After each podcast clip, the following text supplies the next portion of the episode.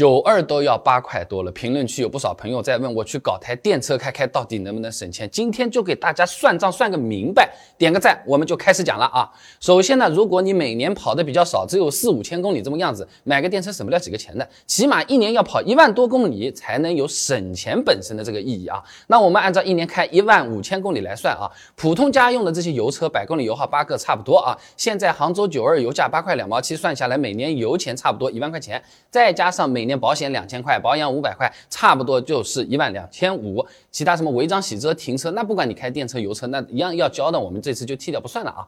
那么我们看电车，首先电费百公里电耗按照十五度来算的话，那么外面充电桩一度一块钱，算下来一年的电费两千两百五十块钱。如果家里能装充电桩，那更便宜了。哎，用古电充一年电费只要七百块钱左右啊，差不多就是人家一箱油的钱啊。开一年了，再开保险，其实现在十多万的油车和电车保险已经差不太多了。开电车的朋友啊，可以评论区贴一下你自己的价格啊。这里呢，我就算电车多五百块钱好了，两千五。那保养电车基本上是不用。一般只有一些检查项目，加起来电车开销一共是四千九百五十块，能比油车省个七千五。家里能装充电桩的话，再多省一千五，加起来省了接近一万块钱。那么真的打算买电车的话，是再买一台电车。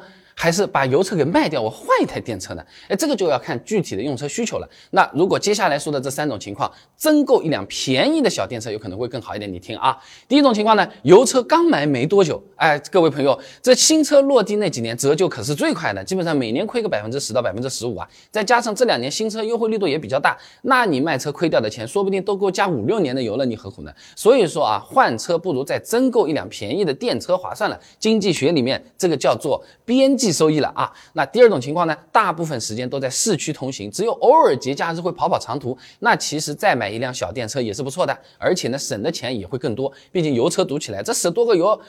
不止的，有时候啊，你买一台便宜的小电车，哪怕是四五万的、六七万的，续航短一点的，市区开开也够啦。用车便宜，停车方便。要跑长途、跑高速的话，那原来的那个油车就可以了。那接着讲第三种情况，就是家里不止一个人要用车，两夫妻两口子都是要开车上下班的。那这种情况肯定适合再买一辆电车了啊。那当然，小小的电车有人喜欢，也有人不喜欢的，感觉看着没有安全感啊，空间也不大呀，坐着也不舒服啊。哎，评论区不少朋友在讲。啊，自己买了台电车之后，原来的那个 所谓的老旧燃油车已经停了半年不开了，每年这保险保养的钱还要白白交出去，觉得相当的浪费。你不如把这个油车卖卖掉嘛得了啊。那如果你是这种情况，原来的油车也确实到了差不多该换的年纪，想要换车的话，首先预算就是要比较充足了啊。所以说这两年啊，价格都卷得非常的厉害。但如果想买一台尺寸相对大一点、续航长的这种 B 级纯电轿车或者 SUV 啊，啊，没个二十万。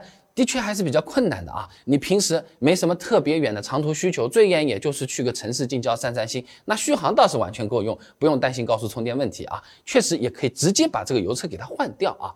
那除了油车和电车，现在还有一种情况，选一个折中的选项，买个混动车，哎，搞个纯电续航长一点，又能当电车又能当油车开，那不是一举两得嘛？现在混动车既便宜又省油，那是不是其实现在买混动才是最最好的那个选择呢？等一下。